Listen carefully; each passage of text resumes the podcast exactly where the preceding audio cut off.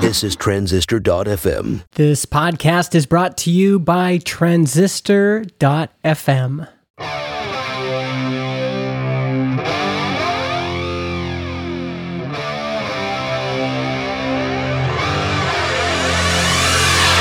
Back in 2017, I was invited to go to this retreat that James Clear and Shawn Blanc and Sean McCabe were organizing. And one of the folks I met there was Scott Young. Um, we're both from Canada. He was born in Manitoba. And Scott was a really interesting character. Uh, around the campfire, him and I very quickly would get into these really deep conversations and when you talk to him, you realize he is a deep thinker, but he is able to articulate concepts that might be complex in a way that even a dummy like me could understand. And he's been blogging for quite a while at scottHyoung.com, mostly around this concept of ultra learning. And at first, I was really kind of intimidated by his subject matter uh, you know, the idea of, you know, doing really focused, intense learning is kind of intimidating to me. But the more I've talked to him, the more I've realized that he's discovered these these tricks really to mastering hard skills quickly.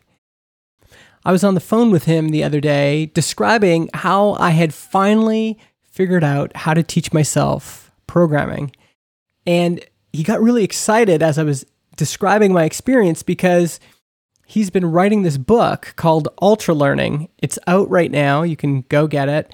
Um, and the principles I had kind of accidentally discovered, a lot of them were things he found in the book that were backed up by real scientific research. So I wanted to have him on the show just so we could talk a bit about that.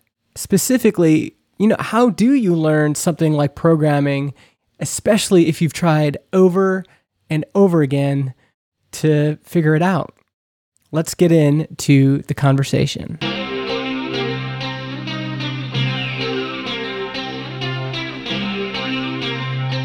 This sort of idea of ultra learning has kind of obsessed me over a while and i kind of go into it like the, the kind of story of it in the book but basically i wanted to focus on not on like you know how do you get do get good grades in school or something. Not to say that that's not important but the idea of the book was uh, people who sort of undertake these projects on their own to learn something hard and they have you know some kind of impressive or incredible results. So there's a lot of really cool people i talk about in the book. Um, you know one of the guys tristan de montebello he went from like basically zero experience public speaking to being at the world championship and getting in the top 10 after seven months just by going through this process. And another guy uh, i talk about in the book nigel richards won the french world scrabble championship and he can't speak French. What? Like so these are yeah, I know it's crazy, right? So these are these are some of the stories that they're kind of a little extreme, but I wanted to use them to kind of paint a picture of like the potential that you have to learn hard things is a lot more than you think if you know how to go about it the right way. And it's so funny because you and I were just having this conversation about you finally getting into programming.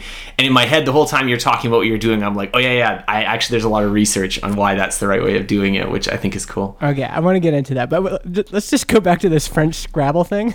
Yeah, yeah. Nigel Richards, yeah, crazy guy. That must really piss off the French. well, no, this guy is like, he is he's a really he's like one of the most interesting people that I researched for the book because first of all like uh, he's he's kind of an odd looking guy. Like he's got he's got really long hair with like kind of home cut bangs and like aviator sunglasses. And he he kind of like looks a little savantish but I've heard him in interviews. He's he's very normal sounding. And he um he he's very mysterious. Like he doesn't like re- like he doesn't do interviews with reporters. He declines all media all this kind of stuff. But he is like uh, been just dominating English Scrabble, and then he just decided, you know what, I'm like I'm so good at this. Let's let's go for a little bike ride in Europe. And he decided, you know what, there's a French World Scrabble Championship. Let's just try to do it, and he just won first place. so it's kind of funny when you dig into it. It doesn't seem as crazy because um, yeah, not being able to speak the language is definitely a disadvantage, but actually being really good at Scrabble involves having a really impressive mnemonic ability, even beyond the words that you normally encounter. So you have to learn a lot of words, even if you're going to do it in English. So he just did learn words that are different words. They're not words that he knows how to speak. So it was kind of crazy though how he went about it. But yeah, that's just one of the stories. There's lots of them like that. Crazy. Okay. I think this will be most interesting for folks if we use an example. Yeah. And so I think the example of me learning to program would be a good one to dig into. Yeah. And so let's just talk about kind of a little of my background because I think it's applicable. And then we can talk about what I've been doing. And then you can tell me if this is the right thing, if I'm on the right track. Uh, you know, uh, we have Dietrich in the comments here saying, is there a right way to learn programming? Which I think a lot of people are asking questions like that. Actually, that is one of the my biggest anxieties Yeah. is am I learning things the right way? Like, you know, when you're learning to play guitar and you're like, well, is this the right way? Like, maybe there's a better way. There's kind of like this learning FOMO of, well, maybe I'm missing out on the right way. And I think part of that is because often it's presented that there's just one way to learn something. Like there's going to be there's gurus out there that'll say, "Well, this is how you learn programming." And you know, the the narrative that develops is well, if you didn't start when you're 5 years old and if you weren't like writing, you know, uh, C by the time you were 8 and you're just never going to be a programmer because that's how people learn to program. Yeah. So here's here's my story. My dad brought home a Commodore VIC 20 in 1985. VIC 20s came with BASIC, and I do remember writing a little bit of BASIC. There's like this manual, and you could type things in and make little programs. Uh, you know, simple like input, and then it would save the input, and then you can reuse the input. You know, you can print it somewhere. And I remember thinking that was cool, and I also remember just loving computers, like Mhm. just immediately being into it. And as I got older, I, I kept being into computers. We, you know, we got other computers and I was always trying to figure out how to use them and work them. And then I think when I was around 10, I asked for a copy of Turbo Pascal. Mm-hmm. And this is where things kind of fell apart for me. is I asked for a copy of Turbo Pascal 6.0. I remember this is a mm-hmm. big deal.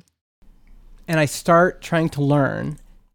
And, you know, I, I tried to learn the way other people do. Like they said, get a book. And I got a book. And I just remember it just didn't work. I, I, I kept trying and trying and trying. Maybe I was too isolated. I was a kid in the country on a farm, you know? I had really no one around me. Uh, I sometimes I think like I wonder if I was born in New York City, would it have changed anything? Where where are you from actually? You're from Manitoba somewhere? I'm I'm from like yeah I'm from like the middle of nowhere in so it's, it's called the Pas Manitoba that's where I spent 18 years of my life so that's like northern Manitoba so talk about really like middle of nowhere not on a farm but like Yeah, you know small same kind small of thing town. yeah yeah Okay, so why don't yeah. why don't you interject right here? sure What what do you think like what am I encountering there as a kid who clearly had this desire. Yeah. And but it, it just didn't click. Is it is there is there something you can see even at that stage that's going hmm well Well, so I, I want to just jump in because there's already people being like, uh, you know, is there a right way to learn a program? So I'm, my goal is here not to be like, there's one and only one way to learn a program. Yeah. If you don't follow this, you're an idiot. No, so my goal isn't that. My goal is what are the principles behind learning so that you can kind of self diagnose your own mistakes where you can be like, oh, that's why it wasn't working because I was doing this. Yes. And, and that's why that works.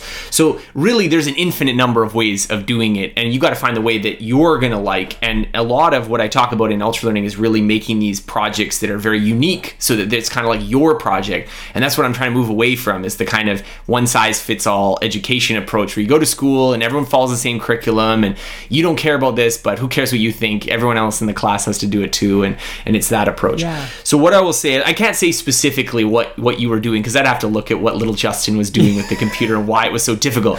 But I will say a couple things. So one of the things I think with programming, and we were just talking about it, and you were talking about spending a lot of videos, is that honest to God, the hardest thing about programming these days is getting set up. Hmm. Like all the tools, all the dev environments. Like I've been programming probably now for half my life. I'm not a professional programmer, so I'm not going to say that I'm some wizard and I'm talking from high on the mountain of what great programmers do. But I have been programming for a long time, and I can tell you, I still effing hate setting up a new programming language. Like it is like my hmm. least favorite thing to do, and it's because it's it's not like any other computer software. Like if you become like you know you want to use Photoshop, okay, you download Photoshop, bloop, you install Photoshop, and you set it up and you start to work.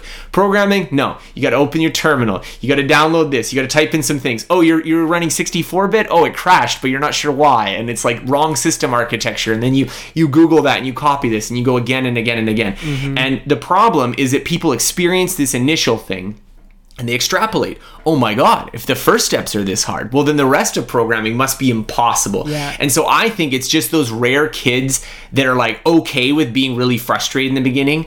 And so they can get over that initial hump that they can start actually doing some programming. And then it's like, oh, actually, once you make your first once you get that like hello world program where you get those first few lines of code happening you can actually do a ton of stuff so i think um, I think there's lots of ways around it. Some people are asking like, what what should you do if you're like struggling with this?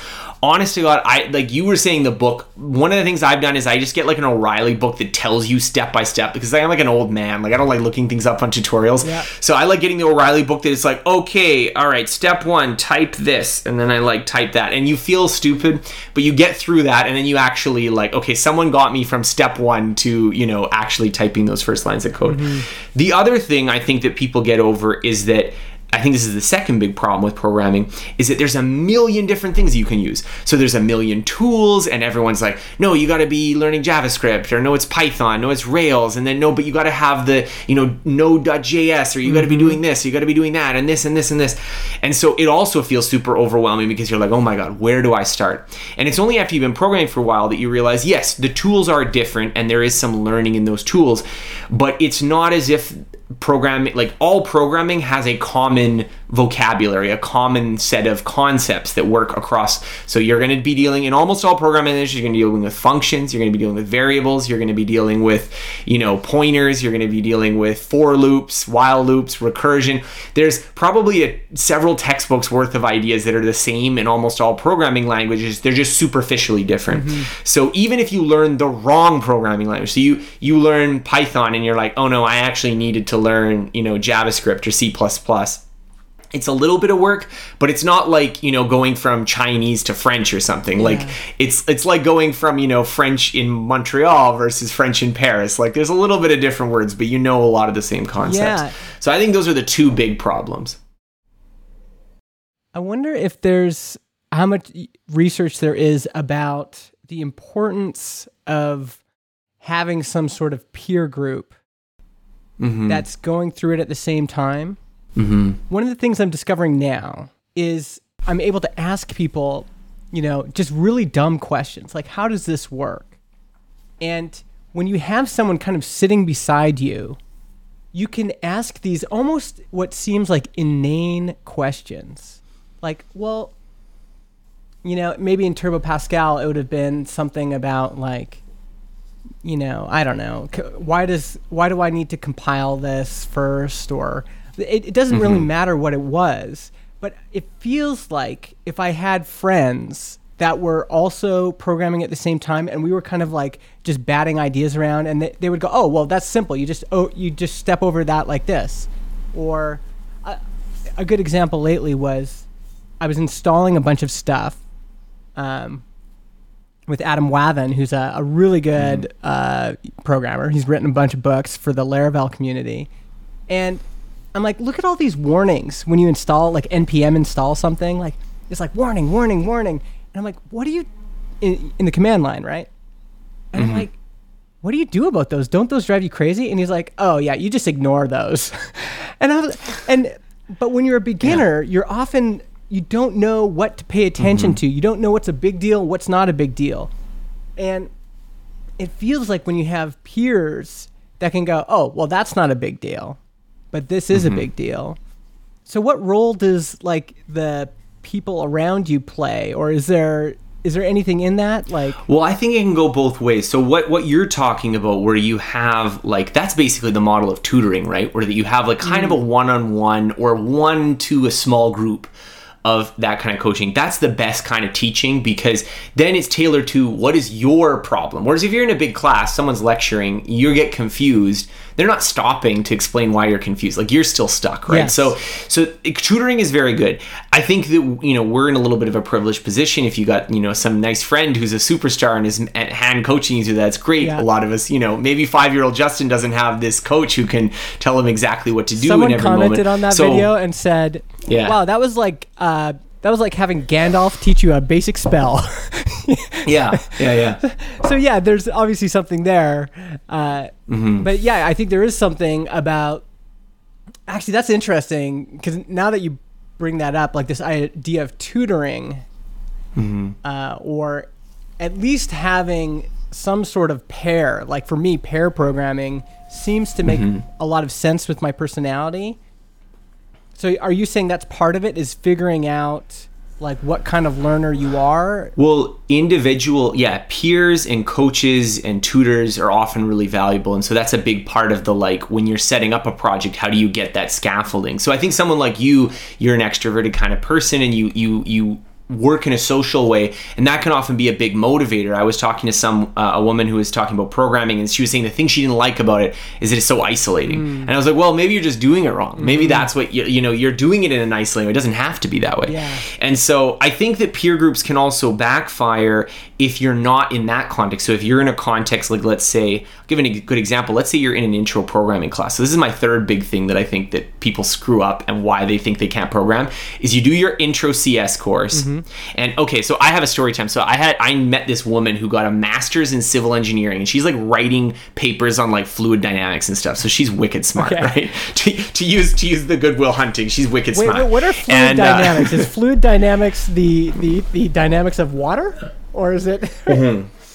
Mm-hmm. water going in hydro dams Okay. and stuff. So she's this is really smart. This is like you know differential equations and this is like complicated you know high level stuff. Okay. And she told me with a straight face. You know what? I couldn't learn to code because I went to my intro programming class and I was no good at it. Interesting. And I was like, why is someone this smart saying they weren't good at it? And you know, the reason why is because in every intro class, there's some kid who's been doing it for 10 years and they throw the curve, right? Mm-hmm. So you're in this class and you're seeing the kid who hands in assignment in about 20 seconds and you're like, wait, I don't get what, what, what is an if statement? What is, you know, what is, why do I have to put this int before the, you know, the variable name? That doesn't make any sense to me, this kind of thing. Mm-hmm. And you're getting frustrated and confused, which is totally normal because it's totally new for you. But there's some kid who's again been doing this since he was 5 with mm-hmm. his computer learning basic, and you look at that and you make that comparison. You say, "Oh, I must not be very good at this." Mm-hmm. So you you don't you don't discount the fact that this person has years of experience. Maybe you don't know that, but you say, "I'm not good at this," and this is definitely what I feel happened in this woman's case, and I think can happen to a lot of us is that you get in this situation where you make this comparison to other people that maybe isn't a fair one, mm-hmm. but it makes you, oh, if I'm at the bottom of the class, I must be bad at this, Yeah. rather than I don't have the right experience or I'm not approaching it in the right way. And so I think the peer group can be this double edged sword that if you have a good peer group, they can like help you learn and support you. Or they can just be this like, well, I'm not good at this. I might as well give up and go do something else, right? that also brings up this idea of convention. Mm-hmm. One thing that's been helpful to me is before I did look at programmers as if they were Gandalf. Like they are magicians doing Mm-hmm. things I do not understand. And what's been helpful now is to see that programming was just invented by humans that saw the world in a certain way and they came up with conventions that made sense to them. In the same way that you know if you've got like a really weird way of uh, like uh, even like think about the think about the the the list you have to give guests if they stay at your house. Like here's how to use the remote here's how to unlock mm-hmm. our door. Things that seem Yeah. completely normal to you that are you know conventions that make mm-hmm. sense when you actually have to write them out you're like this is darn confusing for somebody else. And when I saw that programming was just like these are conventions, the reason people use this language, use this way of organizing, mm-hmm. like like even like functions, variables, and as soon as you start saying that stuff, my eyes just glaze over. I'm just like, th- those words to me are are automatically Yeah. blockers, and mm-hmm. it's it's not until um, because I want to get to how I was finally able to get some breakthroughs. But one of the things that really helped me was realizing these are just conventions, and I feel like maybe this is getting back to your earlier point. Like a lot of what throws people off is just the the the kind of the stuff at the beginning that mm-hmm. other people have just said, well, this is how you learn math. You, you've Yeah. got to sit down and you've got to learn it this way. And if you can't do it or that doesn't click for you, well, then you're screwed. Is it is any of that? Is there any kind of No, no, no. I, I totally agree. And I think there's a lot of, again, we're talking, we're getting into these misconceptions about programming, and I love it because, you know, one of the things I think is a huge misconception about programming is that programming is like a branch of mathematics. Mm. And I'm saying computer science is like I've done some computer science. I know like it it is a branch of mathematics. That's a kind of math, especially discrete math. And so people extend that like, well, it's it's technology, it's math, it's like engineering, it's like doing calculus or algebra. Not really. And the way that I feel is that programming in it, it kind of at its core, like I mean, there's certain types of programming that obviously, like if you're if you're doing machine learning, there's a lot of like math and you Yeah. know, you know, doing doing this kind of thing. But uh, most programming is actually a lot closer to like creating a recipe or uh, it's a lot more linguistic. It's a lot more like, you know, if I were to explain to someone how to do it and I had to explain it, like, I just had to assume that this person is going to just follow it like robotically and I had to like break it down in explanation. That's a linguistic kind of task. And a lot of what makes someone a good programmer once they kind of master the basics is not really like how you know how good are you at math but like how organized are you? How good are you at communicating? What does this program do and how can i explain how it does to someone else who's going to later maintain this program or mm. open it up and try to figure it out? Yeah. and so it's a lot about being neat and tidy and organized and thinking through okay this is a complicated problem.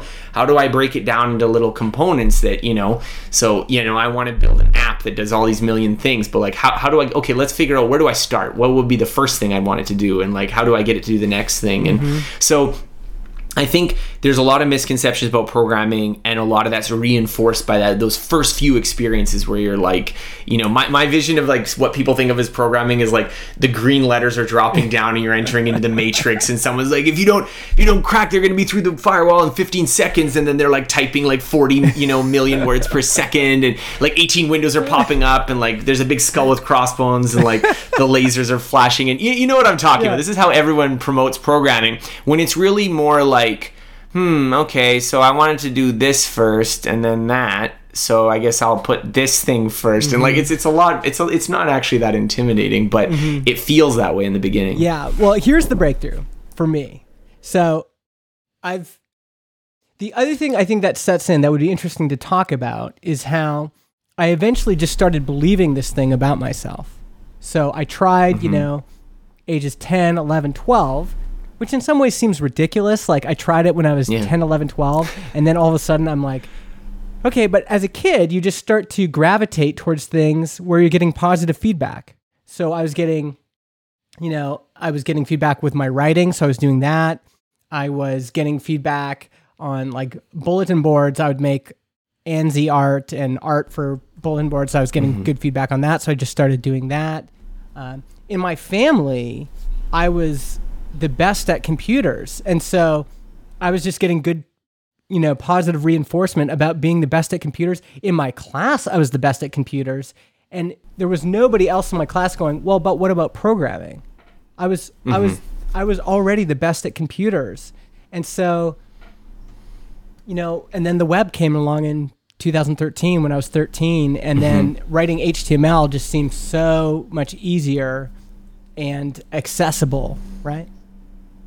Fast forward a lot of years. Now I'm I'm 39 right now. But last year I said, well, actually at that retreat I was chatting with James Clear, and he hadn't published Atomic Habits yet, but he had. We were talking in the airport, And I think I was being a little bit cynical to him at first. I was just kind of like, well, it's kind of like this is not for me, you know? Like James, that stuff might work for like, you know, whatever, but it's not going to work for me. Yeah. And to his credit, he was very patient. And also, I think the other thing that happened was I was just watching folks like you and uh, people that I might have normally felt cynically were like, oh, these people are too earnest, you know? Like, let's just all learn. Let's all, like, let's improve our productivity. Let's be ultra learners. I'm just, I'm being honest. I'm just telling Yeah. you that. No, no, no. I in the- like it. I In like the it. cynical parts of me, that's what I was thinking. And then James said this thing, which was basically, you know, every action you take is a vote for the kind of person you want to become. And so if you you might not think you're a runner right now if you don't run, but if you got up tomorrow morning and you ran, and then you did it the next day, and the next day, and the next day, you might start to think of yourself as a runner. And his point was that um, a lot of these things don't follow our internal beliefs about ourselves. The our beliefs follow the actions that we do, right? Is that a good way of putting it? You think? Yeah, yeah, yeah, yeah. And so my thought when I got back was I've always wanted to learn to program. And now I'm building this new app with Jon called transistor.fm. I want to be able to contribute to this in some way. I don't want to just be the marketing guy, right? And so I had to figure out something that would work for me. And what I figured out almost kind of by accident was every time I did a live stream, I'd like I'd be like, okay, I'm gonna I gotta get this done. I gotta I gotta start. So I'd just go live and I'd just be like, hey everybody, uh, it's me. And I don't know shit about programming. And that that part was hard because I had to give up my ego of like there's all this stuff I wanted people to know. Like I've been on computers since 1985. You know? I I I was using Unix when I was 10. But I had to kind of almost like let all of that go and be like but there's a lot of stuff in the command line I don't know or I can't remember. And instead of me trying to hold on to this like uh you know, this perception of myself, I just said, you know what? I'm an idiot. I don't know what I'm doing. I almost played a, a bigger idiot than I was. But what was helpful about it is that when people showed up in the live stream, they were happy to help me, right? Because I'm I'm not making any I'm not trying to pretend that, you know, I'm not trying to hold it together. I'm just saying mm-hmm. I'm here to learn and I want to accomplish this one thing. And that for me is the only thing that has ever worked. And we spent a lot of time, you know, a lot of those videos, they're, they're all online. They're just me going through things with people and them going, "Oh, you know, here's how to set up an environment or whatever. So, what do you think? Is there anything in the research or anything? Because to me, that feels like I'm doing it completely wrong, right? Like, I, I'm not reading a book. I still, like, if you ask me to define what a function is, I'd be like, uh, like, I don't really know. Yeah. Um, I, I have a loose idea of what a variable is. I have a loose idea of what a constant is, you know. Yeah. But I I'm starting to get it for the first time in my life, Mm-hmm. and I wonder, is that is that the future of learning? Because I, I basically I, I not, maybe not that specific thing, Yeah. but me kind of figuring out. Oh wait, maybe there's something that would work better for me than what worked for other people.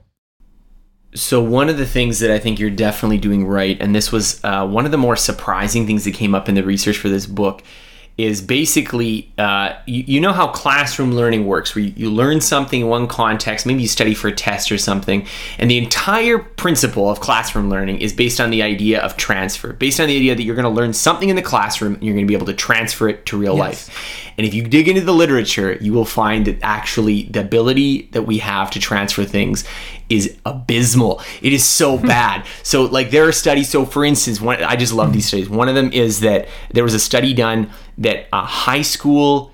Uh, high school uh, students who had taken a high school psychology class did no better on a college level psychology class. Another study had economics majors did not do better on questions of economic reasoning than non-economics majors. I mean this is pretty obvious stuff. Like one class to the next level class you'd expect there to be some transfer. Or economics you spend four years studying it in college you, you really should be able to reason about economic problems better. You can't. And what what i think a lot of it is is that what's actually happening when you're learning is that if you learn things in a con it's that's divorced from the context you actually have to apply it there's a lot of the little i'll call it kind of like connective tissue a lot of the little skills and abilities that you actually need to have to be able to perform it that you are lacking. And because you're lacking that when you try to transfer it it fails or you're able to perform it but like way worse than you thought you'd be able to. Mm-hmm. And this can be very dispiriting and so often if you're in computer science classes they'll do ridiculous things like getting you to do assignments with pencil and paper because it's easier to grade that way. But actually coding you never do that. You're always like oh what's the syntax for this? And you google it and then you look it up and you're like oh right this is how you do it and you put it in. So i would say one of the first principles uh, of ultra learning so I, I divided the book into nine principles is what i call directness. And that's exactly what you're doing which is like okay i'm going to work on this and i'm going to open this up and i'm going to work on it directly and like screw the programming book and screw the textbook. I'm just going to start working on it directly. And this is actually really good because not to say that books are always bad or that it's always bad to do those other things. You got to do what you need to do to learn it. Mm-hmm. But in the same sense if you just like i'm going to work through this whole book and then i'm going to start my first programming project i think that's backwards. You should get in your head okay what is something little that i could maybe try to work for or try to aim at? And then even when i'm learning things i'm starting to think about like how would that work in the thing that i'm trying to do? Or or even start working on the thing you're trying to do. Mm-hmm. So honestly i think that the way we conceive of classroom learning is actually backwards and that the right way to learn things is a lot closer to apprenticeship which is sort of what you're doing right now Yeah, that I can't see. See, what you're saying in some ways is a little bit frustrating because our whole lives we've been said you take the class and then you go out later and you apply it. Right? Yeah. And or you read the book and then you be then you know what you're talking about, so then you can go do it. Mhm. And I, I, it just seems like uh, you and I both took business in school, correct? yeah yeah, So I've Yeah, got yeah. my my degree in business. Completely worthless. yeah I mean, Oh, I, man. I, I'm sure there's some things that I picked up that were helpful, but it wasn't until I was doing my own business that I started to learn, right? Like the the theory, maybe except for accounting and like having a basic understanding of how accounting worked, everything else, in some ways, it was almost worse because it gave me the confidence that I could do it, right? Oh man, I, I totally know what you're talking about. So I have this feeling because I remember I remember it was probably my like this was my last year when I was in business school. I was getting in these lingering feelings that business school was bullshit, mm-hmm. like like a while before. But this was where like really sunk in. And this was I was taking a class, and oh my god, this was this class where the professor, instead of actually teaching the class, he decided every class we're just gonna have students present a case and then we'll discuss it. Mm-hmm. Like just super lazy. Like I don't want to do any work, so like you guys just teach the class. And it was an entrepreneurial finance class, and basically we were given these little case studies. This is very common in business school. If you haven't done, it, by the way, you have these little case studies, and you have to like plan. And you're, you know, you're, you're like you're 22, and you're like you're so smart, and you're like gonna write about like this is what this company should do with their business and this kind of thing. And I remember we were talking about it, and basically every class they were like sort of like so given the situation the company's in, like do you would you invest or do you think this is a good company? And the answer was always no. Like this is not a good company. There's always these all these problems with the company. This is not a good company. And the thing that I realized uh, in this moment is that the skill we were learning there was how to like tear apart things and critique them. Mm-hmm. And the skill of being an entrepreneur is how do you put things together and build them. And they're completely different. And so maybe as an investor, you need to do that a little bit. But even as an investor, like most businesses are bad. Most businesses are failures. It's not a skill to say a business is going to mm-hmm. fail. That's that's anyone can do that. You just say no to everything and you're already going to get it right about 80% of yeah. the time. The the thing that's a skill is when to say yes. Yeah. Or the skill is how to take problems and like, "Oh, your supplier is like not supplying you anymore. What do you do? Or you don't have any customers or this just failed or your business partner's suing you. Like, what do you do? This is this is what it actually means to start a yeah. business. And so we were talking about programming, but it's exactly the same way that you learn how to do these things in computer science classes is like real fancy little algorithms. So like I, for instance, know how to write the algorithm for a quick sort. You know how many times I've used that in writing an actual program? Zero. You know why? Because you never write the quick sort algorithm. They've already implemented the language. You just like sort yes. that list, right? And so there's a usefulness in knowing these things, but at the right time. And so I think often learning is a question of sequencing. What do you do first? What do you do second? And in school, they're kind of like, well, you're going to learn it all anyway, so it doesn't matter what the sequence is. And I completely disagree that it really matters where you start because that's where you build momentum. That's where you start actually doing things. And so, you know, don't teach them the quick sort if they don't need the quick sort until they're at the level where it's like, oh no, I actually need to implement a more efficient sorting algorithm because I have this huge, huge, you know, application and then this is what is yeah. important.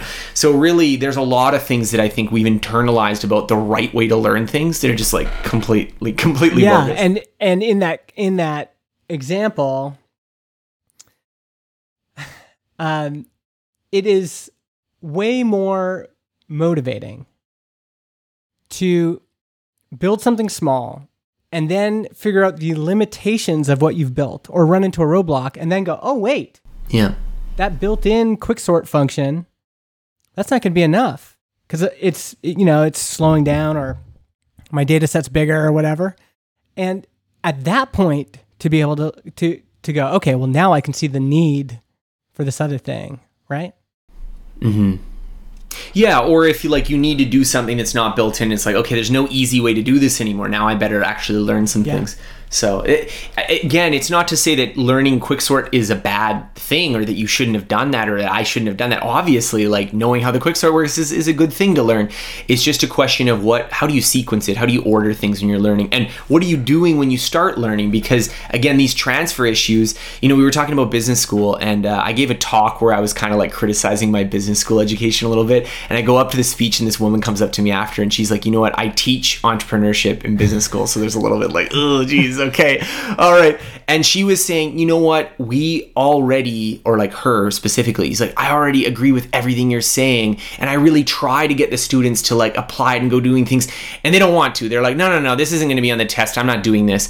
And so this is also kind of the message of my book is not to like, you know, attack the teachers or like, you know, Mrs. Brownlee who like taught you wrong in grade 10 and that's why everything's bad in your life. It's rather that we need to, as learners, as students, to take initiatives and try to actually go out there and you know design our own things like what you're doing right now and make up for our own weaknesses and our own deficits and not just blame everyone else around us for not giving us the ideal education we yeah deserve. yeah so if you were going to design redesign school how would you change it well i think the starting point is trying to get out of thinking things in terms of schools in the first place. So this is one of the things that I've been having these conversations and this is sort of like a very common yeah. question I guess. So like what would you do differently in school? And I think the problem is that we try to learn a lot of things in the school box where the Hey, do you want to start your own podcast? Head over to Transistor and use my coupon, transistor.fm slash Justin. You'll get 15% off your first year of podcast hosting. School box is maybe not the best box to put it in. So a good example of this is learning languages. So we can talk about this as well, but I've, I've learned a couple languages and I think it's it's very difficult within the structure of how a school typically works, where you have one teacher, maybe 20 to 30 students to be economical, and you have a classroom environment, and there's like a lesson, and then there's some homework. Within those constraints, it's actually kind of difficult to have an effective language learning procedure because what you probably need to do is do what you're doing. You get a lot of one on one feedback, you actually have a communication goal, like you're actually trying to order food at a restaurant, or you're actually trying to talk to this person about mm-hmm. something. So you're not so caught up in like, mm, no, you conjugate that incorrectly or that's masculine and it's not feminine but it's like no no no i'm actually trying to get this pizza right now and like if i get the pizza then transaction successful and we'll worry about masculine and feminine Yeah. later and this kind of thing. And so this is the way that I, i'm really trying to promote this ultra learning is to get people to think outside of this box. And so you're outside of this box right now with your live streaming and programming but i think a lot of us we think inside this box and if you weren't successful inside that box you've just convinced yourself that there was no way for you to do it and i think that's kind of Yeah, sad. yeah, and I mean, wait, using languages as an example. yeah I mean, so I, I was in French immersion growing up, and there's there's Mm-hmm. Okay, definitely a great. benefit to it because I'm just immersed in it all the time, right? But and uh, to a certain extent they do this, and there's a benefit to it. But you know, like you said, when I was in France, that's when it really became alive, right? Is like Mm-hmm. I've got to communicate to these people in a way that they can understand me. And then I'm like, okay, well, how do I do this? How do I... And I think it, we almost, there always needs to be this interplay between if you are going to have like theory, like you have to learn the grammar or whatever, you almost always immediately need a way to apply it in a real situation. Otherwise, at least for me, the motivation is gone because, you know, if I'm not like out ordering pizza, and I, I wouldn't order pizza in France. If I, eh, you know, if I'm ordering like a, a good wine in France or something like that, right right I want to be able to do it without embarrassing myself. That's the motivation. Mm-hmm. And that would make me motivated to get back into the classroom and go, okay, well, now I'm going to figure out, you know, grammar because I'm tired of misconjugating these things in real life. But outside of context, like outside of real application, Yeah. why it just doesn't make sense, you know? Well, that's that's that's such a huge part of the the principles that that you know I kind of uncovered or, or we're talking about in my book is that um, you know when people think tutoring, it's a lot more like, okay, so I'm dealing with this situation right now. How do I get around that, right? Like, I used to have language tutoring sessions when I, I remember when I was doing um, projects to learn languages, and it would be like, okay, I go to the store and I'm trying to I'm trying to ask for this and like how, how do I get them to like do, do that? Like how do what do I say? And then they're like okay you're, you're gonna say this or like why, why, I don't understand how to say this or like you know i someone said this to me I don't understand it and like you're dealing with real problems and they're connected to a real situation. So I mean that's just one of the principles. So I, I as I discussed in the book there's about like nine other ones that are or eight other ones that I go through but directness is definitely a really big one because it's kind of the opposite of often how we think about learning. And it's often this real barrier because actually going up and speaking to people is kind of scary or actually writing like you know i want to make a little computer game is like oh my god where do i start? Or like oh my god how do i deal with mm-hmm. this? And so dealing with that kind of you know those little like initial hurdles can often be a big part of it is like how do you get in a situation where you can just naturally start through organic feedback improving how do you bootstrap that it's like starting a company how do you bootstrap it when you don't have any customers and you don't have any money to pay for your costs and et cetera et cetera right And actually, you bring up, we've got some great questions here in the chat that we'll get to in a sec. But sure yeah, yeah. You bring up a good point. I, I, I wish the, the message from the beginning for everybody was Mm-hmm. learning is all about figuring out, like in some ways, just saying like you can do it. And that, that was because Mm-hmm. one of my things I said to James was like, okay, sure, atomic habits. I could start practicing basketball every day, but I'm never going to be Michael Jordan, right? The typical kind of like dick question. That's not a dick question though. It's a very honest question, and I wish more people would but, ask it. but the answer is sure, I might not get as good as Michael Jordan, and genetically, Mm-hmm. I'm never going to be Michael Jordan. But I can get way better at playing basketball than I am now. And and Yeah. so, you know, with programming specifically, I don't think I'm ever going to be a, you know, a NASA NASA level programmer or uh, you know SpaceX level programmer or even the lead programmer on uh, a simple web app. But I will get better than I was. I mm-hmm. am already better than I was, and it's it's been so freeing to think if I had never started, like if I hadn't done those 100 plus live streams, I would still mm-hmm. be back where I was when I was 12. Mm-hmm. And so at 38 or 39, I was able to start saying, you know, I'm going to get this. And related to that, I think is this question here by recon- reconcile, because uh, I think one thing you're good at is taking big complex things and breaking them down and figuring out like you've taught yourself a mm. language. What else did you do? You did like something with MIT or what was it? Yeah, yeah. So I've done a couple projects. So we're getting like late in the podcast here. If you're listening so far, this is who the hell I am. Um, no, so my my blog. I've been writing my blog for like 13 years, and uh, the big thing I guess I'm somewhat known for is doing these projects, and this was a big motivator for you know titling the book Ultra Learning is because that's sort of what I've been calling it. But the um, the projects that I'm known for. So one of them was the MIT challenge, where I wanted to learn MIT's computer science curriculum. So we can talk about the difference between computer science and just raw programming a little mm-hmm. later. But this one, the idea was MIT posts a lot of their material online for free. So about eight years ago, I was like. "Why has no one tried to like get a degree from MIT without getting a degree from MIT? Like, why has no mm-hmm. one tried to just like take advantage of this? And so that was a project where over 12 months I wanted to get the things that they teach in the degree by passing the final exams and doing the programming projects for the 33 classes that would be part of an MIT Yeah. degree. So I did that project, and then I did a different project with a friend uh, two years after, where which we called the Year Without English, where we went and traveled to Spain, Brazil, China, and Korea to learn uh, Spanish, Portuguese, Mandarin, and Korean. Um, and the way we did it was once we landed, we didn't speak English. We only spoke the language we were trying to learn, and it worked pretty well. We were able to have like conversations and make friends, and you know do all that kind of thing in each of those countries. Wow. Uh, by the way, how much do you think, in terms of motivation, because in those examples, Yeah, yeah. there's something, um, I don't know if this is the right word, performative about that. Uh, like you, you, Yeah. you are, um, you're performing to a certain extent for an audience Yeah. in that case.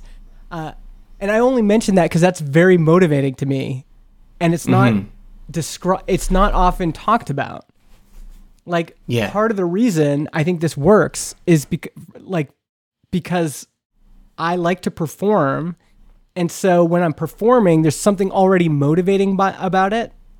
hmm So like the idea of like just putting sh- shutting myself in a closet and reading a programming book is super boring to me. But the idea of performing Yeah. is really exciting. How much do you think that plays into your motivation to I definitely plays into the motivation. I think you do have to have that internal wellspring of motivation because if the only reason I was doing it is because people are giving me thumbs up and likes on my videos all the time, like when I was doing the MIT challenge, people got really excited about it when it was finished. In like the first two weeks when I announced I was going to do it, it was like mostly negative feedback. So it's mostly like, you're not, there's no effing way that you're going to mm-hmm. do this. Like, kind of like, screw you. Like, there was a lot of Yeah, comments yeah. like that. So that can be a little motivating just because you're like, well, I have to like show them wrong or something. But definitely it's it's more like that. And then there's like, you know, it's a year long thing. So like people just like, all right, whatever. And then there's like long periods of silence mm. where you don't get any comments or you get like one comment. Like I wasn't live streaming it. I was doing it just sort of on my own. So it was like once a week you get a comment. So you have to be internally motivated, but just the idea that you are doing this live, I think it makes you rise to a better version of yourself than if you were like, well, if I, you know, if I just like sit around drink all Yeah. day and don't actually do anything, like no one's gonna care. Like if you take that attitude, it is harder. And so definitely the project that I did uh, with the language learning, like you know, I, I remember meeting people. This was in Spain in particular when we were like the most strict about the rule. And I have this friend, um, and he he speaks Spanish, but his wife didn't. And so I was speaking to her in Spanish, and then he would translate in English. And it was a little bit like, okay, that's kind of a dick thing to do, but it was just like we were committed. We were committed to doing this right now, and that was how we would communicate. She was kind of joking about it, laughing like, how funny was that? That like I've never actually heard you speak in English. You're only speaking in Spanish. And I mean, if I weren't like making such a big deal about this being the guiding principle of the project, maybe I'd been like, okay, now it's all right to speak in English because this person doesn't actually speak Spanish, or maybe you would have toned it down a little bit. But in the same end, I remember being in France when I was trying to learn French, and I was just like, well, I'm just going to learn as much French as I can. And I spoke French like 20% of the time because everyone, it's always easier to speak in English, Yeah. right? And so sometimes doing the crazy thing, sometimes doing the performative, you know, it's in public eye, you're going a little too extreme. That can almost be the the good thing to do because it keeps you accountable and it keeps you motivated. Yeah, I right? kind of figured that what what that is because uh, Mm-hmm. We've even noticed that with podcasting, for example. I would Yeah. do my podcast with my co-founder, whether anyone was uh, watching or n- listening or not, because just us talking every week, but talking in in almost a way that we're also performing. Like the microphones add this weird. I think it's what you said. It's you have to be a better version of yourself, and so when you're learning something, you really do have to kind of be a better version of yourself. Like you can't just be the guy that eats Doritos and plays PlayStation all day, right? You have to be like, no, Yeah. I'm the kind of guy that gets off the couch and goes to the cafe and tries to speak to someone in a different language, right? Like it's a better version mm-hmm. of yourself. It's not the normal version. It's like you're operating at a higher level. Well, I think also one of the big things, and this is sort of um, part of the idea baked in ultra learning, is that a lot of learning kind of at its core involves a process of frustration and fear. So, frustration, obviously, we were just talking about setting up a new programming language is like. That is like that is like the that's the crack cocaine of mm-hmm. frustration. Like that is just like nonstop and, and unending frustration and making Yeah. you feel dumb. And but like speaking a new language to new people is like that, but in fear form. It's like, oh, I'm gonna go out there and talk to someone and embarrass myself, and I'm, I'm like I'm gonna feel bad about it. And often, so this is sort of a psychological principle of exposure therapy that like the way you overcome these things is to expose yourself to it, so you l- reduce the emotional reactivity you have mm-hmm. toward it. So for me, I find that doing these kind of intense projects, you kind of build this obsession and motivation to get started, and then once you get started, because all the frustrations are like bam, bam, bam, bam, mm-hmm. bam, bam. And at a certain point, you're just kind of like, oh, mm-hmm. whatever, you know, things not working out. This is just another day, another Yeah. dollar. Like, or when you're speaking another language, you're like, oh, you think I'm an idiot? Yeah, this is just this is just par for the course. This is just every day for me. And the thing is, is that when you are comfortable being an idiot, when you're comfortable being frustrated nonstop, and then that just becomes normal, you actually learn really quickly. So when you look back there for three months, you're like, oh, holy crap, how'd you learn this this fast? It's like uh, by being an idiot for three months. That's how I learned it this fast. Yeah, I think that is so key is the the willingness to and this is something we're trying to talk to our kids about. Like I'll say uh, to my son, "Hey, I signed you up for uh, a programming class," and he'll say, "But I don't know any programming. I can't go to that." I said, "But that's the point. You you don't know something before, but there's ego, right? They or I signed my son up for a mount a downhill mountain biking camp. His Mhm. number one worry is I'm not good at mount, down, I'm not going to be as good as the other kids, right? There's so much like ego and I found you really almost have to kill the ego and say I'm willing to look like a dummy. I'm not going to care and like not caring what people think cuz if you're going to, for example, try to speak French to someone in a French cafe, you will look like an awkward idiot. Like you're going to be trying to think of things and you won't be able to think of them. You know, it's funny you say this because we're talking about. Um, I think it requires, sort of ironically, it, it requires a certain amount of confidence to let go of your ego in this way because I've definitely been in situations. Language learning is the best example for me because everyone has their pet theory of how you have to learn the language. And I've had tutoring sessions where I'm like, my level of ability is like garbage. And I'm kind of like, no, I want to like do this entire session in this language. And you're just to sit there while I go and Google Translate and like translate every single one of my sentences into this thing. And you're just to listen to me. And then when you say it, you're to type it as well so that I can copy it into Google Translate. And they're like, no, no, no, no, that's not how you do things. And it takes a certain amount to be like, well, no, if you don't want to do it this way, I'll find someone else because this is how I'm going to do it. And I mm-hmm. think a lot of people, they get bullied into doing something that doesn't feel right for them. They're kind of like, oh, no, no, no, this isn't the, this isn't how I'm going to do this. I'm not learning this. I'm not getting better at this. Or I need mm-hmm. this and I'm not getting this because everyone's like, no, no, no, you need to do this. So the person who just hands you the programming book and like, no, no, no, study this first before you come here. Like, don't waste my time if you're not going to do this. And I think it Yeah. takes a certain amount of like for me I've had enough positive experiences that I'm willing to be like a complete idiot and be like you know what? No, no, no. But I'm actually like, I can do this some of the time. But I think about all those times when I didn't have those positive experiences where someone saying that would have totally shut me down. I would have been like, oh, I guess, you know, I guess I can't do it that way. Or I guess I'm not good at this. And so it's Yeah. funny how much that kind of that confidence spiral is so important for being able to, you know, get past it mm-hmm. and do that. Yeah. Okay. Let's get to this question by Sure. He says, I have a question that's a bit more specific than the overall concept of learning. How do you transition from creating simple console apps to creating full scale apps with GUIs, etc. That's where things start to get slightly overwhelming for me personally. And this seems fair. This seems Mm-hmm. Yeah. common, right? Like it's like okay, I can get started small, Scott Yeah. Young, but at at some point, how do I transition into something harder? Yeah, well, I don't think so. There's a couple ways you could do it. One would just be if you have some idea of the app you want to create. So we're like, I'm going to make a web app that you know is like Twitter but for dogs, or I don't know what it's going to be. like we're making fun of like startup ideas, but some something like you already have the idea. Then you could just get started with that. You know, mm-hmm. most most people who are doing programming I would say that the standard way of approaching it these days is some kind of agile development as opposed to the waterfall design. So the idea is that even if you're starting with something full scale, it always starts with like some kind of toy version that just gets bigger. Like that's usually the way people suggest it. So if you're mm-hmm. afraid of doing GUIs, then like why don't you make like the simplest possible GUI app just so you can figure out how the heck the GUI works, right? So if you're going to mm-hmm. try to be like, okay, well, I know it needs to have these three things. Okay, well, let's figure out how to do thing number one first in like the smallest possible way, and then thing number two, and then thing number three, and then you combine those three things together. And so, really, I think there is sometimes a barrier people have with like, when do I do real programming? Like, I'm not doing real programming yet, but real mm-hmm. programming is just an accumulation of all the non real programming things that you're learning. And so, if there's mm-hmm. some little piece that you don't understand, then you just break it apart and make a little toy of that, break it apart, make a little toy of that, and then put your toys together and like make something a little bit more complicated. And that's how you build that confidence doing it. That really, like anything that you want to be able to do, there's probably like, again, specific libraries and plugins, and you know, it's good to use this approach and that approach. I think, again, the best way to start is just start with like, what is the dumbest, simplest thing that I can do that is the thing that I'm scared of? And then once you've like, okay, I kind of get kind of get how this works. And sometimes like GUIs are also a thing that like they involve a different kind of programming because often you're dealing with uh, like essentially it's essentially concurrent programming that you have like you have to have like little buttons and then you have to make a listener for the button so that when someone clicks on it then that'll trigger something.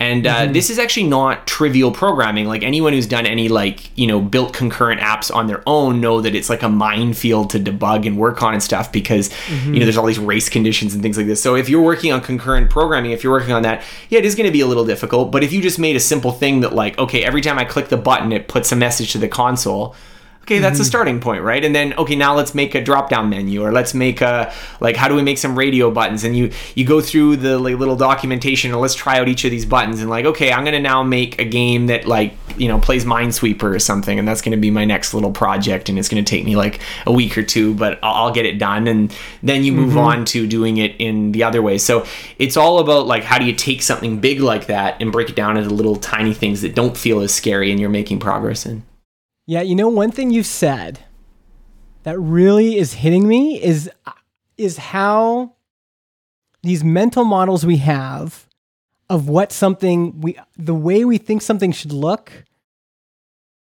how that restricts us. So people have this idea in their head of what a programmer looks like or what programming looks like.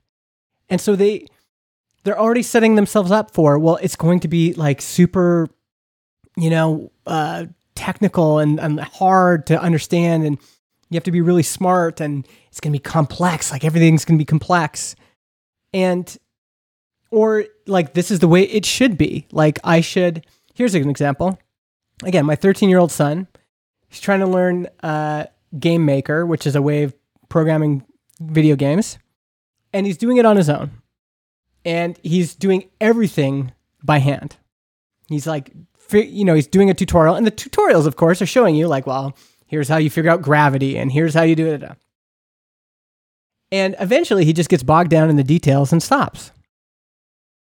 Then I enrolled him in a course, a little three day course, and the first day, the teacher said, "Well, there are libraries." that you can get that do all that stuff for you, that abstract all that stuff for you. And I think at first Marty was like, "Well, isn't that cheating?" And then and the teacher goes, "Well, for a lot of projects that's all you need. And if your goal is to make a game, why not just start with that? And then if you need to and so he figured out he could download these libraries. And then he found out, "Oh, I don't like the way the gravity works in the library."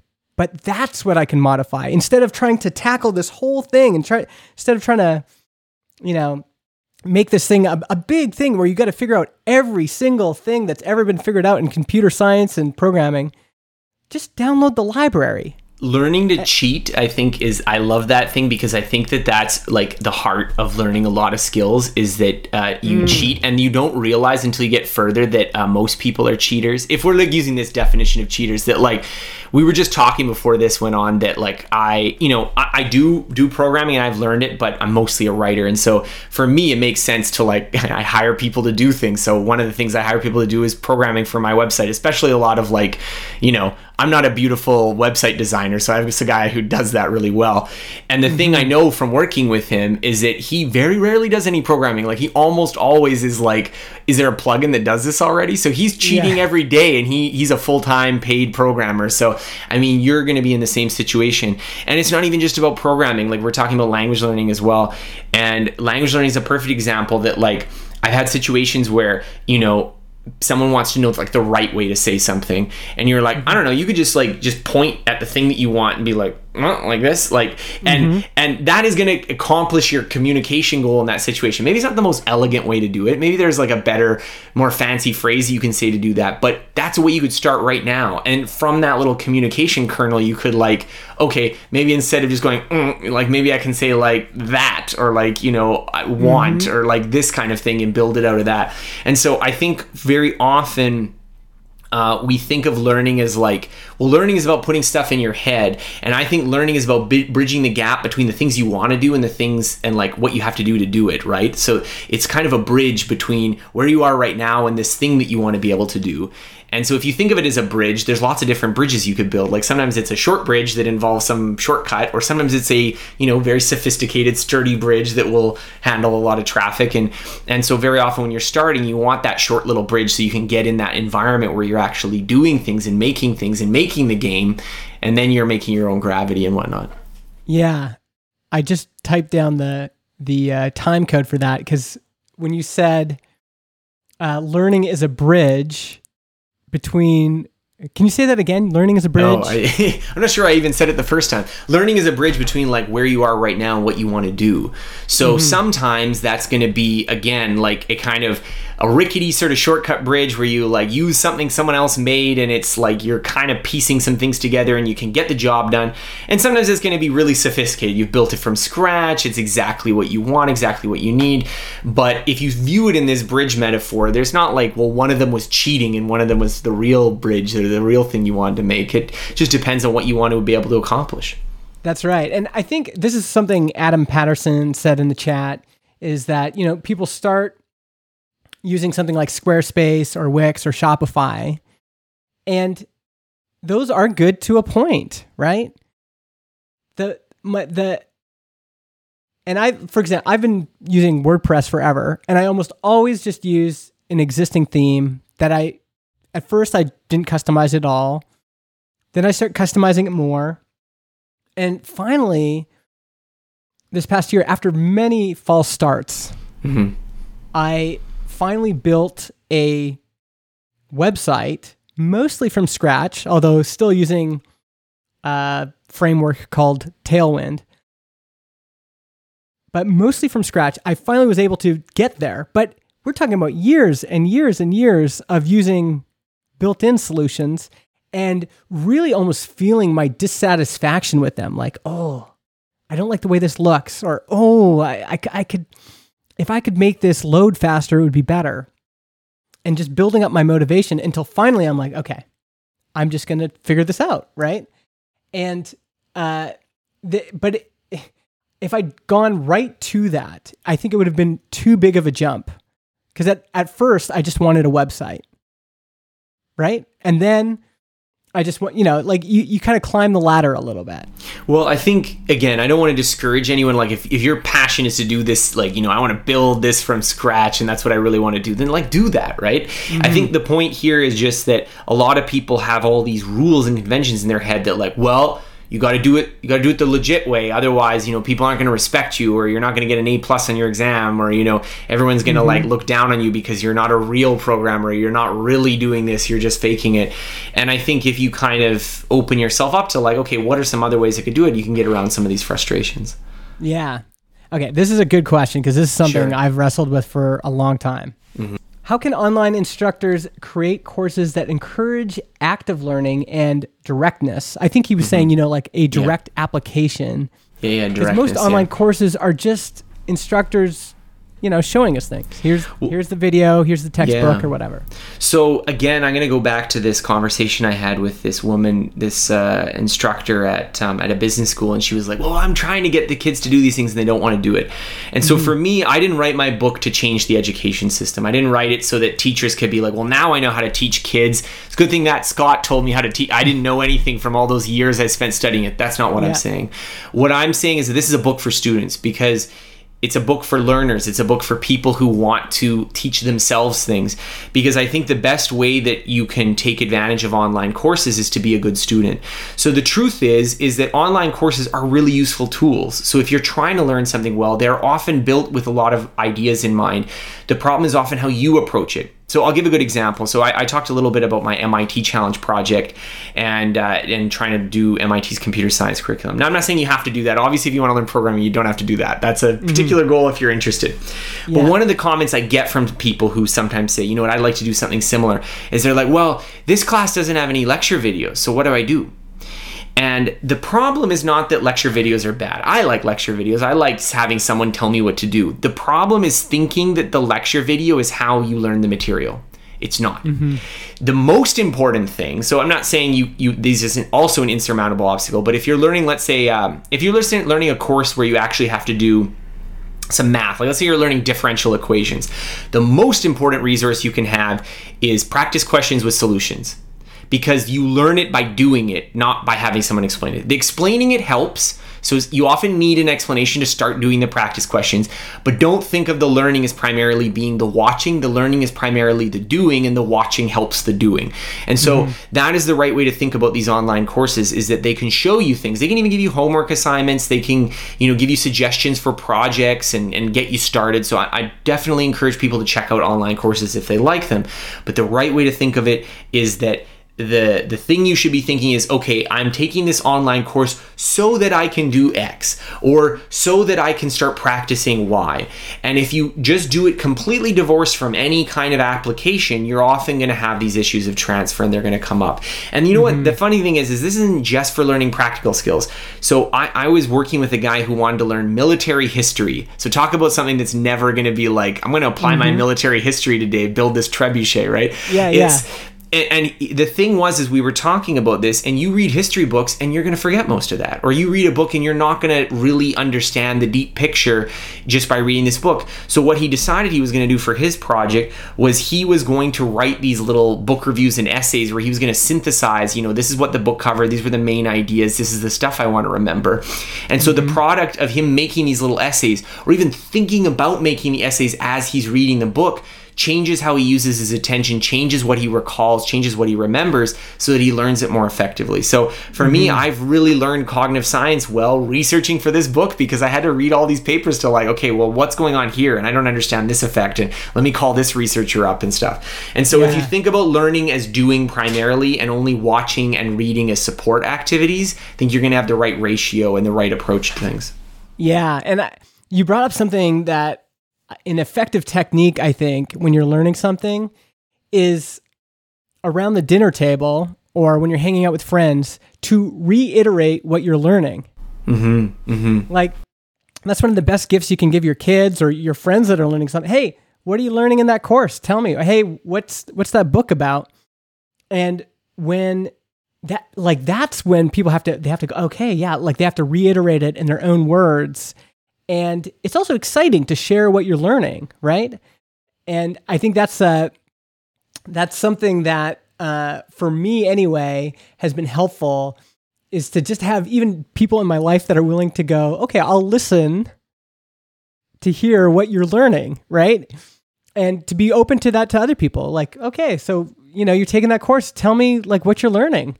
And even if i don't completely understand it i know that it's valuable for them to reiterate what you know what they've processed that day Mm-hmm.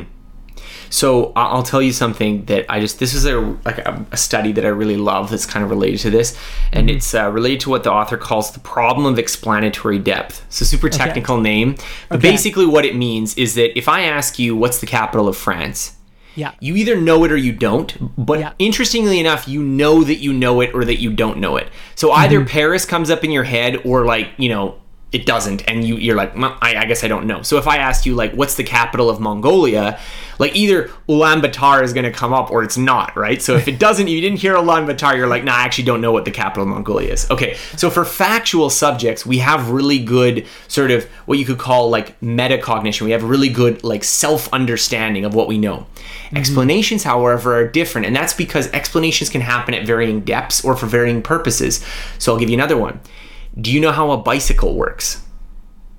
Uh, So again, you're going to feel a little bit bad because I'm putting you on the spot here. But one of the things they asked in the study is get people to draw a bicycle. Now, I'm not saying like an artistic, you know, photorealistic rendering. I'm just saying, could you could you say where the chains are attached and where the wheels and handlebars and stuff go? This seems pretty easy. I mean, we've all ridden on bicycles, and I mean, like I, I don't have the pictures. If you look at this, so if you look at it's called uh, psycho cycology, like with like cycle, like Okay, cycology uh, the illusion of explanatory depth you can find the paper and you can look at these pictures and it is hilarious.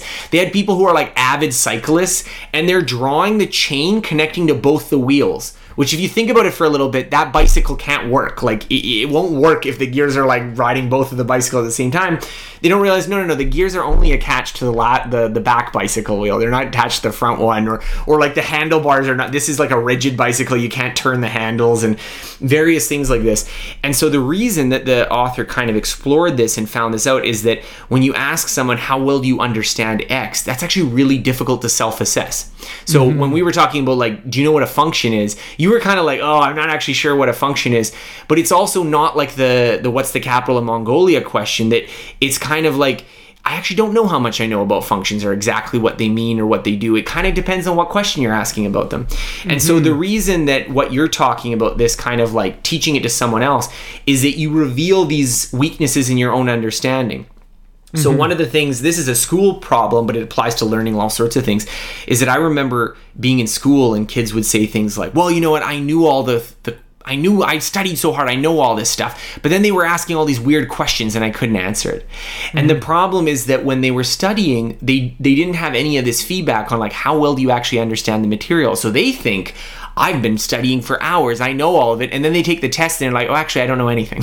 Mm-hmm. and so mm-hmm. if you go and you try to say, okay, you're going to talk to your kids and you're going to say, I'm going to tell you what a function is. Yeah. Right. And like, you know, maybe you're saying, okay, it's a little bit like a pencil sharpener. You put raw pencils in and you get sharpened pencils out and it's got some gears on the inside. So, anyways, like you you do this and you realize quickly how much you understand about functions and you and you don't. Mm-hmm. So like when you, when it says okay well what is you know what does it mean to pass a variable by reference? Well what does that mean right? Like mm-hmm. actually i don't know what that means. And then you can now you don't know what you mean by that. You can go ask someone well what does it mean when you put this little asterisk next to the variable name? What, what is that doing right there right? What is that mm-hmm. different from the other way of doing it? Or, or what does it mean when you know like why why is in this function why is self the first parameter of this one? Like what, what does that mean? What is mm-hmm. that doing? And so this is a really important learning technique of of explaining to other people or to yourself even just to reveal these gaps in your understanding Yeah, yeah. I've like I said, it's been really helpful to me. I think I wonder if the the another I, I just want to go back to this teaching thing yeah because you you said a lot of it has to depend on the learner. Mm-hmm. But that really sucks if you've got a bunch of students. yeah yeah So, is there anything we can do? And maybe it is using that, like Yeah. having people explain it in their own words, is is one technique. Are there other techniques teachers can? Well, step one is to buy all your students my book. No, I'm just joking. Um, no, but I would say for like because I've t- taught courses and I teach things as well. And the first thing you have to realize is that like again, like you can lead a horse to water, but you can't make it drink. So you you have to do what you can to prepare the students. But at the end of the day, if a student is only there to get the grade and they don't care about really learning it, you can't make them care. You can make it more interesting. You can make it more fun. But if it's like, nah, I I, I just want to get a C plus and get on with my life, you know maybe that student's just going to get a C plus and get on with their life. So what I would say is often I think when you talk to students is explain to them how they're actually going to learn it. Explain to them what they can get from what you're going to give them and what they need to get to where they actually need to go. And so mm-hmm. I think, for instance, in a language learning class, I, if I were teaching a language learning class, the thing I would open up with is like, okay, you know, half of you are not really that serious about learning this language. That's cool. If you just want to hear, you're just here to like, you know, get a feel for it you, you, and you decide if you want to commit later, that's fine. But for those of you who are really committed, get a partner right now and you two are going to be language partners and after the class is done you're going to spend half an hour every after every class trying to chat to each other in the language and you're going to write down words that you don't know how to say and you're going to write down things and I'm even going to be around in the class and I can help you but we'll work on that, right? Mm-hmm. And I think that's the kind of thing that like that's actually going to be what the student's going to need to do to have those conversations. But if I just say, "Oh, and remember kids, you got to remember to practice all the time." Okay, well mm-hmm. they're not going to do that, right? Yeah. And so I think you can also change how you structure your class so that it has fewer of these problems. So we're talking about directness. And directness I'm I'm talking about it in a fairly simplified way, but it's actually kind of complicated. So I've been learning salsa dancing with my wife, so I'll use salsa dancing as an example right okay. now. I'm not a great dancer, so I'm not going to give you any wonderful dancing tips. I've only been learning for a few months. Yeah. But one of the things I noticed from the class is the way that the teacher likes to teach is they like to use established choreography. So it'll be like, okay, today we're going to learn this. You're going to spin them here, and then you're going to step under, and then you're going to spin. And it's kind of complicated because you got to do it all, and you got to do it in the rhythm and this kind of thing. Mm-hmm. But one of the things is that you go to social dancing, which is like just a like just a party after where people are dancing and no one's telling you the choreography yeah. and you suck and you're terrible and you're like why I, I wasn't learning it very well and the reason why is because you were learning some things so there were some parts of the skill that you were mastering in the choreography one of the important things you weren't mastering is how do you communicate to your partner that i want you to do this because they already know that you want them to do this so i don't really as a lead have to like move my hand at exactly the right moment or exactly the right way to tell you okay no i want you to turn this way or i want you to do this because mm-hmm. you already knew you were going to do that so i could just put my hand down you're going to do the same thing because you know what's coming yeah. and so for for this situation it's also something that like if i were again teaching this salsa class and my goal was to you know help people do social dancing i would be like okay now we're going to have one where you know maybe i'm not going to tell you what you're going to do or the leads are going to know something but the the the uh, um, the follows are not going to know what they're doing and so you have to actually practice that mm-hmm. so for a lot of teachers often what i look at is if you're teaching a skill try to figure out not just what are the kind of big big components of the skill that you're teaching in the class, but what are all the little sort of connective tissue that this person would need to do it in real life and give mm. them the resources to do that. So if you're teaching programming, show them how to install the freaking developer environment, right? Because mm-hmm. otherwise they're going to be frustrated and be like, "Oh, screw this" when they get home. Yeah, and you know, one thing you said there that I think is so important is figure out where they want to go. Like why are they doing this? So if, you know, for example, I bought a course on how to use my camera, but all I really wanted to know was like just a few settings for video so that I could like set it up and do some talking head video. And so I've used maybe 5% of the course. And seriously, I've spent maybe five ten minutes in the course. Perfect. I got what I wanted, right? And I think as a teacher, he could be disappointed. He could be like, well, this guy only finished like 1% of my course. Brutal. But for me, I got exactly where I wanted to go. And so, you know, if you sign up for salsa lessons, well, what do you want to accomplish? Well, we just want to look semi good at the wedding that's coming up in three months. Knowing why they're there, what's the job to be done here, I think if if what you're trying to do, if if learning is the bridge between where you are and where people want to go, as teachers, we can say, okay, well, if that's where you want to go, well, I can just teach you, you know, enough for you to look good, right? And if that's where you want to stop, perfect. But if you set up all the scaffolding for, you know, painting an entire building when all they want you to do is paint the fence, you're you're you're setting like why would you do that? Oh you know what? I'll tell you a good example because this is something that like is really common uh, if you're learning chinese. So if you're learning mandarin chinese uh, i don't know why they do this because it just drives me crazy but a lot of classes not all of them so i'm not criticizing every class but there's a lot of classes that they will let you like they'll make you do like two years worth of like intense handwriting drills, like to do the calligraphy, to draw all the characters. This is super dumb. This is super dumb for a couple reasons. One, um, learning to recognize the characters is a much much easier task than learning to write all of them. Mm-hmm. Uh, like I would say that my, like I can read Chinese fairly fluently now. If you ask me to like write down simple sentences with a pencil and paper, it would be garbage. So it's yeah. actually a lot easier to learn to recognize. So it's it's absolutely not necessary to learn to handwrite if you just want to read things because you can also just enter it with uh, letters in your keyboard. And second, a lot of people don't even care about reading and writing at all. They only care about having conversations with people. So mm-hmm. learning the character characters again beyond just a little bit like okay this is the character they're using when they're saying this. Maybe you know maybe that'll help you remember it. If you're going beyond that if you're going into just like okay we're going to memorize how to like perfectly do your handwriting strokes you're not doing what the student actually wants. And so I think this is one of the problems of the one size fits all big classroom environment is that the teacher decides what they think is important from their perspective and not from the student's perspective. And so mm-hmm. computer science faculty I often find get in this trap is that um, a lot of computer science programs teach computer science from the perspective of, well, we're computer science professors, so we don't do actually that much programming. We're mostly proving theorems in math of like, you know, let's prove like that this problem belongs to this arbitrary complexity class or that this program will perfectly solve all situations and all times.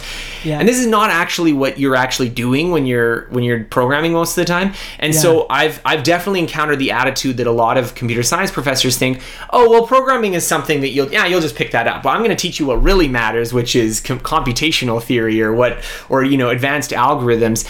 And I mean that's great if you want to learn computational theory and advanced algorithms, but if you just really wanted to build a website you're kind of like, oh my god, I have to know all this to build the website. Yes. You don't realize, no, you don't need to know any of that to build the website. Yes, yes.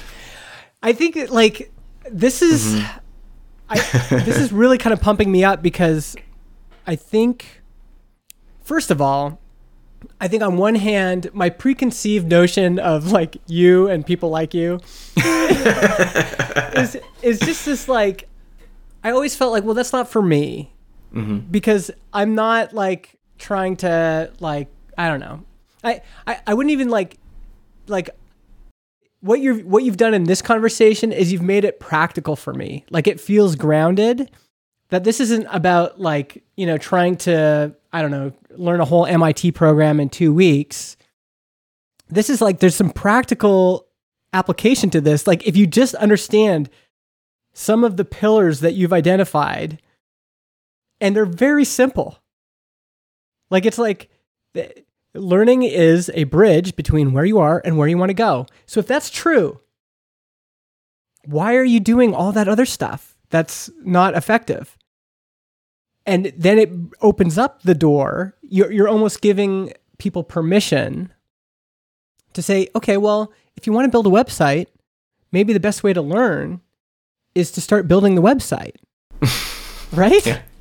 Real, real wild stuff. Hey, real wild stuff. Now, yeah. maybe just to close, I think yeah. some folks, the part of the struggle with this is that it really does put the onus on the learner. Mm-hmm. And you know, it took me 38 years to figure out. Oh, wait, like for me, I can pull in these kind of resources. How how do people figure out what is right for them like how do they figure mm-hmm. out what resources to pull in how do they figure out where to go like wh- is there mm-hmm. any sort of framework for figuring that out yeah, so the we were talking about the kind of the principles of ultralearning. The first one that I start with is what I call meta learning. So meta is usually when something is about itself. So meta learning is like a fancy way of saying learning about learning. Mm-hmm. And this is really important because if you are going to be the driver in your own kind of self-education vehicle and you're the one taking yourself to the destination, you have to kind of get a sense of the map. So I, I sort of view this as like if you're going to go on a trip, you need to get the map. You need to pack your suitcase. And so one of the things you can do is so if we're talking about programming, I mean, how do you learn programming? You type that into Google, you'll get a million answers. And often what you do is you just, you know, open a Word document and just, okay, this person's suggesting this book or this person's suggesting this tool. And you put, put them in and you're like, hmm, all right, maybe I'll try this one or try that one. It's a little bit like planning a trip. If like I were to say to you, okay, you know, you want to go to Italy on trip, where should you go? Well, you just type into Google, where should I go in Italy? And then you're going to just start reading stuff and reading more things and reading more things. And you're going to be kind of like, well, this guy was saying Milan, but actually I don't think I want to go to Milan. I want to go to here because you've learned about enough of the places you're kind of like, hmm, this is probably a good starting point. Mm-hmm. The second thing I would say is that you have a lot of backups. So when you start learning and you're like, oh, wait, I got this book, but this is like really not what I wanted to do. And I'm finding it like not helpful for me or frustrating. Okay, you get a different book or you get a different process or different tutorial. And so, really, what I hope to do with this book was to just expand people's minds to like, oh, there's actually tons and tons and tons and tons of ways to approach things. And that's not mm-hmm. going to tell you what the right way is for you, but it's going to help you get unstuck if you feel like the only ways you've encountered how to do something aren't working for you. Yeah. So, you know, it's it's funny we were you you made a comment about learning and and about how, you know, that is one of the things I do try to share stories that I think people will find exciting and interesting. And sometimes those are big dramatic stories, but then that feels completely unrelatable. Like, okay, that's other people do that. I'm not interested in doing that. Yeah. But the truth is, learning is like a fundamental process of life. Every single moment you're learning how to do new things, you just don't think about it as learning. You think about it as, well, I have to figure out how to do my taxes, or I have to figure out, you know, how to get in contact with this person who's going to mm-hmm. help me figure out my taxes, or like, yeah. how am I going to figure out this and that?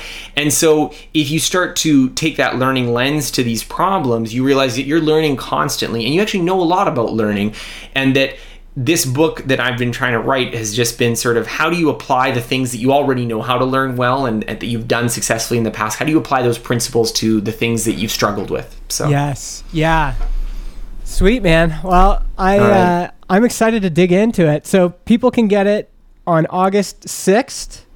Yes, August 6th, the book is going to be out. Um, I know there's a few people that are listening a bit early, so if you uh, do decide to purchase, just uh, go to my website. I have some things that I'm giving away for the pre order. And uh, definitely, yeah, if you check out the book, it's going to be available. Amazon, Barnes Noble, all the major ones. Audible, if you prefer listening to a book, as I often do, uh, you can listen to me to recite the book to you. Oh, nice! You've done you've done. yeah, the, I did the, the I did the narration too. Yeah, yeah. So Scott H. Young is your website and mm-hmm. right now you can, yeah, you can pre-order the book right now. Um, mm-hmm. What happens when I click on this? I go to, oh, I go to like Amazon and everything else. Okay, great. Yeah, so scotthyoung.com. Scott, thanks so much for sharing this past yeah, uh, yeah this has been a, a great conversation. Yeah, and I'm really looking forward to seeing where you get with programming because I think it's always really inspiring to see someone take tackle something that they've always wanted to learn and struggled with in the past and really go after it. Yeah, well, the the headline you have here is being able to master hard skills quickly is essential to your work and life. This book will show you how.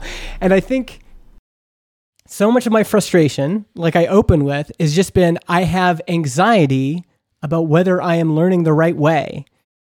And so if this is kind of book, if this is designed to give clarity around that, then yeah, that that sounds right up my alley. So uh, yeah, I'm looking forward to digging into this. So, Scott, thanks so much for talking about all this today. Uh, where can people find out more about the book, Ultra Learning?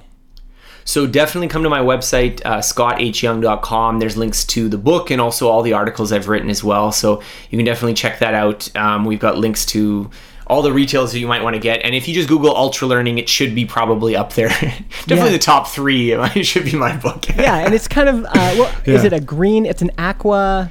It's so a... it's interesting enough. This this is the book. This is what it looks like. This is the American cover. Uh, so if you get it in North America, it will look like this. Okay. For some reason, the UK version is like a yellow cover. So if you see the yellow cover and you're like, "What's this? Is this a fake version of the book?" No, no, no. It's actually the book. It's just, I don't know. I don't know. They like to do different covers there, so it's it's a different cover book. So if you're in the UK or you're in Europe, that would probably be the one that you would be ordering. Cool. Thanks again, man. All right. Thanks.